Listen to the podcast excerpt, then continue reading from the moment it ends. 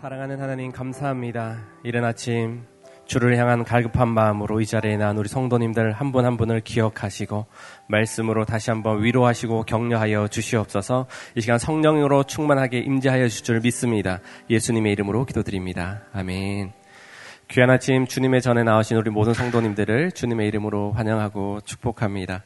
오늘 우리에게 주시는 하나님의 말씀을 함께 보도록 하겠습니다. 고린도 후서 1장 8절에서 11절 말씀입니다. 고린도 후서 1장 8절에서 11절 말씀입니다. 저와 여러분들이 한 절씩 교도하도록 하겠습니다. 형제들아 우리가 아시아에서 당한 환난을 너희가 모르기를 원하지 아니하노니 힘에 겹도록 심한 고난을 당하여 살 소망까지 끊어지고 우리는 우리 자신이 사형 선고를 받은 줄 알았으니 이는 우리로 자기를 의지하지 말고 오직 죽은 자를 다시 살리시는 하나님만 의지하게 하심이라. 그가 이같이 큰 사망에서 우리를 건지셨고 또 건지실 것이며 이후에도 건지시기를 그에게 바라노라. 너희도 우리를 위하여 강구함으로 도우라. 이는 우리가 많은 사람의 기도로 얻은 은사로 말미암아 많은 사람이 우리를 위하여 감사하게 하려 함이라. 네, 우리에게 주시는 하나님의 말씀입니다. 죽은 자를 다시 살리시는 하나님이란 제목으로 하나님의 말씀 어, 살펴보도록 하겠습니다. 믿음의 사람들은 다양한 모습으로 고난과 또 어려움을 겪습니다. 예수 그리스도를 믿는다고 해서 황금빛 인생이 계속해서 주어지는 것이 아니라 그의 삶 속 가운데 복음을 통해서 고난을 겪기도 하고 어떠한 죄의 결과로 인해서 어려움을 겪기도 합니다. 그 고난으로 인해서 때론 우리는 염려하고 근심하고 밤을 지새우기도 하고 그 두려움 때문에 낭망해 가는 것들도 경험하기도 합니다. 오늘 본문 말씀에 하나님의 종, 복음의 사람, 이 바울에게도 아주 힘들고 어려운 시간이 있었습니다. 이 고린도 후서 말씀은 사도 바울이 그 사역의 기간 가운데 가장 힘들고 어려웠을 때 썼던 서신의 내용입니다. 복음의 최전선에서 목숨을 내어놓고 수고하고 헌신하고 그의 삶을 하나님께 드렸는데 복음으로 인해 고통받고 아파하는 그런 바울의 고백이 우리가 읽은 본문에 나와 있습니다. 마치 그 복음의 최전선에서 수고한 그 바울에게 고난은 마치 전쟁 가운데 있는 군사령부가 타격을 입고 어려운 가운데 있는 것과 마찬가지인 것입니다. 어제의 말씀을 통해서 고난과 하늘안을 통해서 하나님께서 위로해 주시고 격려해 주신다라는 말씀을 살펴보았는데요. 오늘은 더 나아가서 이 고난 가운데서 우리가 어떠한 삶을 살아야 되고 어떠한 자세로 하나님을 바라보아야 하는지 함께 말씀을 보도록 하겠습니다. 다 같이 8절 말씀을 읽겠습니다. 형제들아 우리가 아시아에서 당한 고난을 너희가 모르기를 원하지 아니하노니 힘에 겹도록 심한 고난을 당하여 살 소망까지 끊어지고 바울이 참으로 힘든 고통과 상황 가운데서 자신의 형편을 고린도 교회 성도들에게 말을 하고 있습니다. 힘에 겹도록 심한 고난을 당하고 살 소망까지 끊어졌다. 믿음의 사람 바울이 이런 고백을 한다는 것은 그만큼 힘들었었고 육체적 고통도 있었을 것이고 마음의 영적인 외로움이 있었기 때문에 이런 고백들을 한 것 같습니다. 믿음의 사람, 하나님의 사람, 하나님의 기적을 경험했던 사람 바울도 그 자신의 연약함을 발견하고 있다라는 것입니다. 여러분도 잘 아시다시피 사도행전에서 사도 바울이 복음 때문에 힘들고 어려웠던 것들을 잘 알고 있습니다. 어떻게 보면 산전, 수전, 공중전까지 다 거치면서 그 믿음을 지키고 하나님께서 주신 그 사명을 감당했던 바울의 모습이었습니다. 하지만 지금 이 편지를 쓰고 있는 이 순간에는 힘에 겹도록 심한 고난이 있고 살 소망까지 끊어졌다라고 이렇게 고백하고 있습니다. 이런 상황 가운데서 사도 바울은 이 고난의 속에서 다시 한번 하나님을 바라볼 수 있는 세 가지의 영적 원리를 우리에게 소개하고 있습니다. 첫 번째는 오직 죽은 자를 다시 살리시는 하나님만을 바라보라라는 것입니다. 우리 다 같이 구절 말씀을 읽도록 하겠습니다. 우리는 우리 자신이 사형 선고를 받은 줄 알았으니 이는 우리로 자기를 의지하지 말고 오직 죽은 자를 다시 살리시는 하나님만 의지하게 하심이라. 아멘. 사도 바울이 사형 선고를 받은 듯한 그런 고난과 아픔의 시간 속에 있습니다. 그 극심한 고통 속에서 사도 바울은 자기 자신을 의지하지 말라라고 이렇게 말합니다. 여기서 의지하다라는 말의 가장 기본적인 뜻을 살펴보면요. 설득 당하지 말라라는 것입니다. 자기 자신을 의지하지 말라. 자기 자신으로부터 설득 당하지 말라. 오직 하나님만을 의지하라라고 말합니다. 여러분들은 무엇에 설득을 당하며 살아가고 있습니까? 자기 자신만 의지하고 자기 자신이 그동안 경험했던 생각들과 그 경험의 노하우들을 의지하게 됩니다. 평소에 하나님을 잘 믿고 신실하게 주님을 따라갔지만 그 믿음의 결정은 성도들이 고난 당했을 때 그 결정적으로 무엇을 선택하느냐를 보면 그 성도님의 성숙함을 우리가 바라볼 수 있습니다. 여러분도 잘 아시다시피 사도 바울은 세상적으로 봤을 때 의지할 것이 많았던 사람입니다. 충분히 자기 자신을 의지할 수 있었습니다. 바로 오늘날로 말하면 금수저를 물고 태어난 사람입니다. 탁월한 가문과 집안에서 어렸을 때부터 훈련받았었고 최고의 학벌, 최고의 석학의 밑에서 공부했습니다. 오늘날로 따지면 하버드를 나왔고 최고의 석학의 밑에서 공부하고 남들이 다 부러워했던 그런 삶을 살았던 사람입니다. 하지만 이 고통 속에서 사도 바울은 자기 자신을 의지하지 말고 오직 죽은 자를 살리신 그 하나님만을 의지하라라고 우리에게 도전하고 있습니다. 사도 바울도 자신이 복음을 증거하면서 얼마나 많은 갈등과 고민이 있었겠습니까? 자기가 가지고 있던 그 로마 시민권을 들어서 써서 하나님보다 그것을 더 크게 이용해서 그 고통의 순간에서 벗어나기를 원했을 그런 마음도 있었을 것입니다. 하지만 자기 자신을 의지하지 말고 오직 하나님만을 의지하라라고 말을 하고 있습니다. 그 하나님은 바로 죽은 자를 다시 살리신 하나님이라고 이렇게 고백하고 있습니다. 우리가 아무리 많은 가, 것을 가지고 있고 우리가 아무리 좋은 사람들과의 관계를 가지고 있더라도 아니 그 어떤 누구가 지구 전체의 주인이라 하더라도 사람은 결코 죽음의 문제를 해결할 수 없습니다. 자기가 가진 것으로 그 죽음을 뛰어넘을 수 없습니다. 하지만 오늘 사도 바울이 우리에게 전해지는 그 하나님은 죽은 자를 다시 살리시는 하나님, 부활케 하시는 그 하나님을 의지할 때에 그 고난 속에서 이길 수 있고 다시 한번 하나님을 바라볼 수 있는 그 믿음이 생긴다라는 것입니다. 사랑하는 성도님들, 여러분들은 평소의 삶에서 무엇을 의지하며 살아가고 계십니까? 무엇에 설득당하며 살아가고 계십니까? 우리 안에 작은 염려와 근심과 걱정들이 있습니다.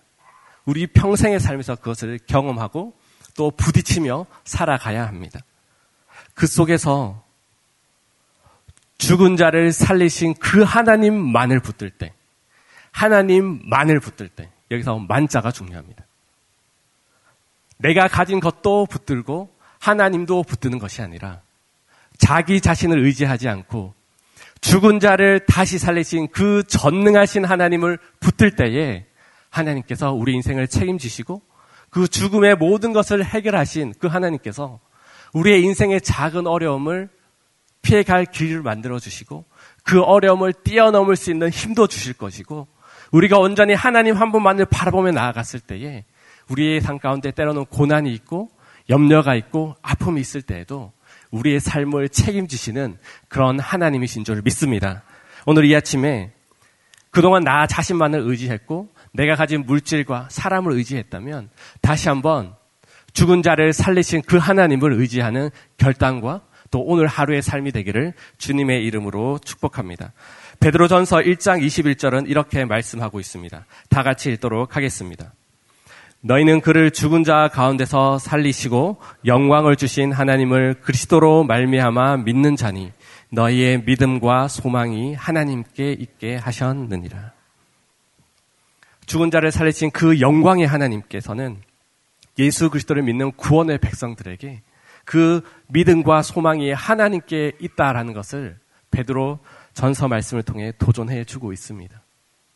우리가 읽었던 구절의 말씀과 이 베드로 전서의 말씀을 다시 한번 우리 마음속 가운데 생기고 우리의 믿음과 소망이 그 어떤 것에 있는 것이 아니라 우리를 죽은 자 가운데서 살리신 그 하나님께 초점을 맞을 때에 다시 한번 아 나는 그 전능하신 하나님 죽음을 초월하시고 우리의 삶의 모든 것을 해결하시는 그 하나님께 속한 사람이고 그 하나님의 은혜 안에 거하는 사람이고 그 주님께서 주시는 은혜로 살아갈 때에 그 모든 고난이 해결되고 다시 한번 주님께서 주시는 그런 영적인 담대함으로 늘 승리하는 저와 여러분들이 되기를 주님의 이름으로 축복합니다. 두 번째는 우리 안에 행하신 하나님의 은혜를 기억하고 소망해야 합니다. 우리 안에 행하신 하나님의 은혜를 기억하고 소망해야 합니다. 다 같이 10절 말씀을 읽어 보도록 하겠습니다. 그가 이같이 큰 사망에서 우리를 건지셨고 또 건지실 것이며 이후에도 건지시기를 그에게 바라노라. 사도 바울은 하나님께서 큰 사망에서 우리를 건지셨다라고 말씀하고 있습니다. 실제 바울의 삶에 보았을 때 성교의 현장에서 죽음의 순간을 하나님께서 길을 여시고 하나님께서 구출해 내신 것들을 여러 번 우리가 발견할 수 있습니다. 죽음의 위협 앞에서도 하나님께서는 바울을 건지시고 하나님께서 바울을 향한 그 복음 전파의 계획을 신실히 이루어 가신 것을 우리는 잘 압니다.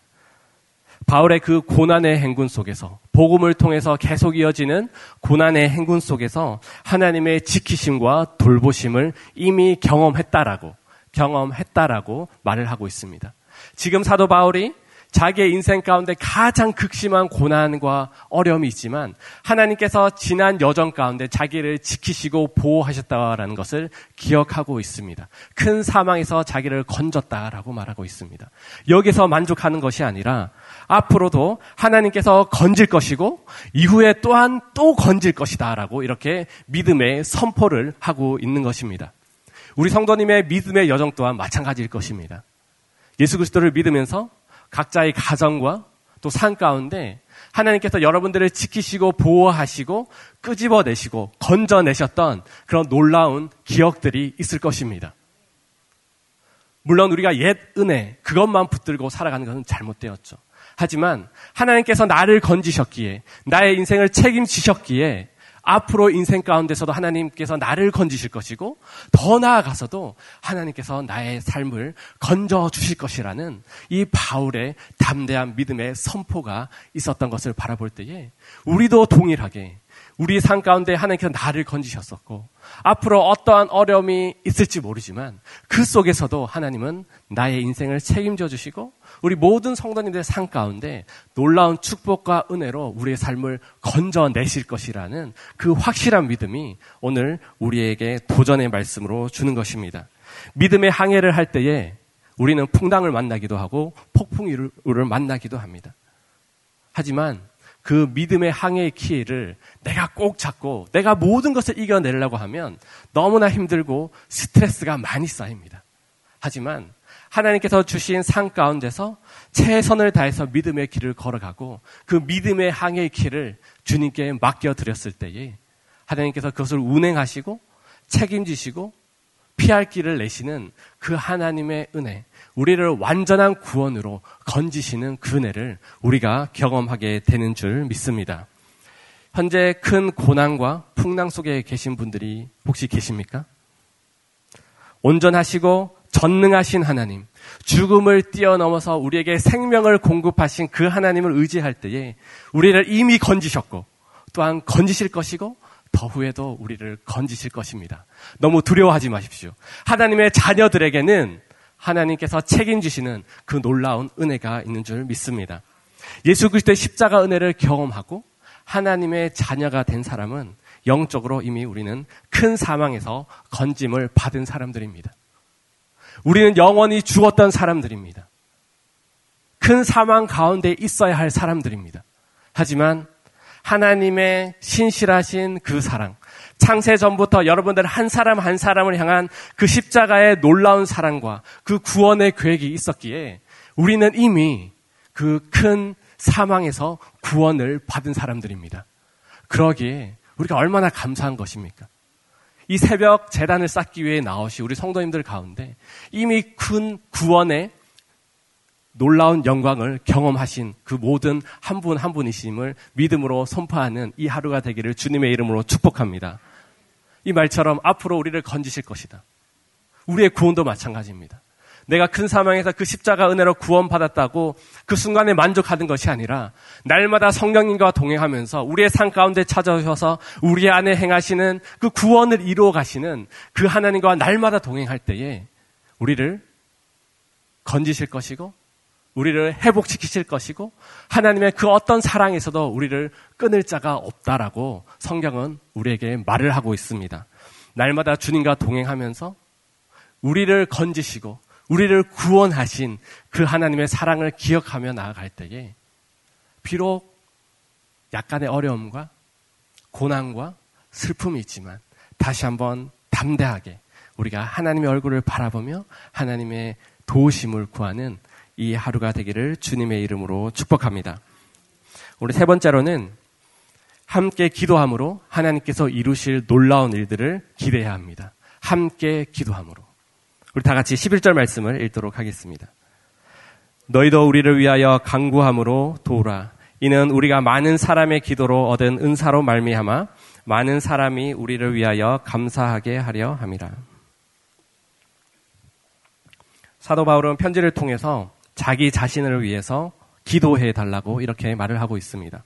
여기서 많은 사람은 문자적으로는 많은 얼굴을 의미합니다. 아마 사도 바울이 이 편지를 썼을 때에 자기를 위해 기도해 줄 것 같던 그 영적인 사람들의 얼굴을 생각하면서 아마 이 편지를 썼지 않았을까 생각을 합니다. 사도 바울을 영적 지도자로 인정하고 또 존경하고 따랐던 사람들은 바로 기도하는 사람이었습니다. 성령의 사람이었습니다. 성령에 의해 설득당했던 사람들이었을 것입니다. 바울은 일방적인 사역자가 아니라 자신의 연약함과 어려움을 성도들에게 고백하고 함께 기도해 줄 것을 요청하고 있습니다. 비록 고난 가운데 있지만 성도들의 기도를 통해서 하나님 나를 함께 세워가는 그 아름다운 동력에 이 고린도 교회 성도들의 기도로 자신을 도우라라고 이렇게 말을 하고 있습니다. 여기서 도우라라는 단어는 함께 도와야 한다. 여기 함께라는 단어는 우리가 성경에 빠졌지만 함께 도와야 한다라는 것입니다. 사도 바울은 중보 기도의 능력을 알고 있었었고 그것을 이미 많이 경험했던 사람입니다. 함께 힘써 기도하고 동력할 때에 그 기도의 역사함이 무엇인지 경험했던 사람이고 그 중보 기도의 열매를 맛보았던 사람입니다. 자기가 죽을 것 같은 그 고통의 순간에 있을 때에 바로 자기를 사랑해 주었던 그 성도들에게 바로 기도를 요청하고 있는 것입니다. 그 중보 기도의 역사들이 모여서 사도 바울이 지금까지 있었고 또 그곳에 하나님의 역사가 나타났던 것입니다. 작은 물방울이 모이면 큰 힘이 되듯이 거기에 큰 능력이 있듯이 바로 성도님들의 기도 기도가 모여서 바로 귀한 목회자가 세워지고 주님의 몸된 교회가 세워진다라는 것입니다. 간절한 기도 요청은 목회자와 성도 간의 아주 아름다운 영적인 교제의 모습들입니다.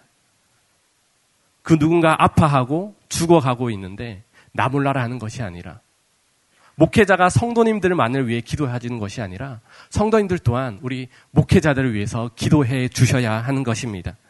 고통 속에 있을 때 함께 주님을 바라보고 함께 죽은 자를 살리신 그 하나님을 의지하며 나아가는 것이 얼마나 아름다운 영적인 동력의 관계인지를 우리는 잘 알 수 있습니다.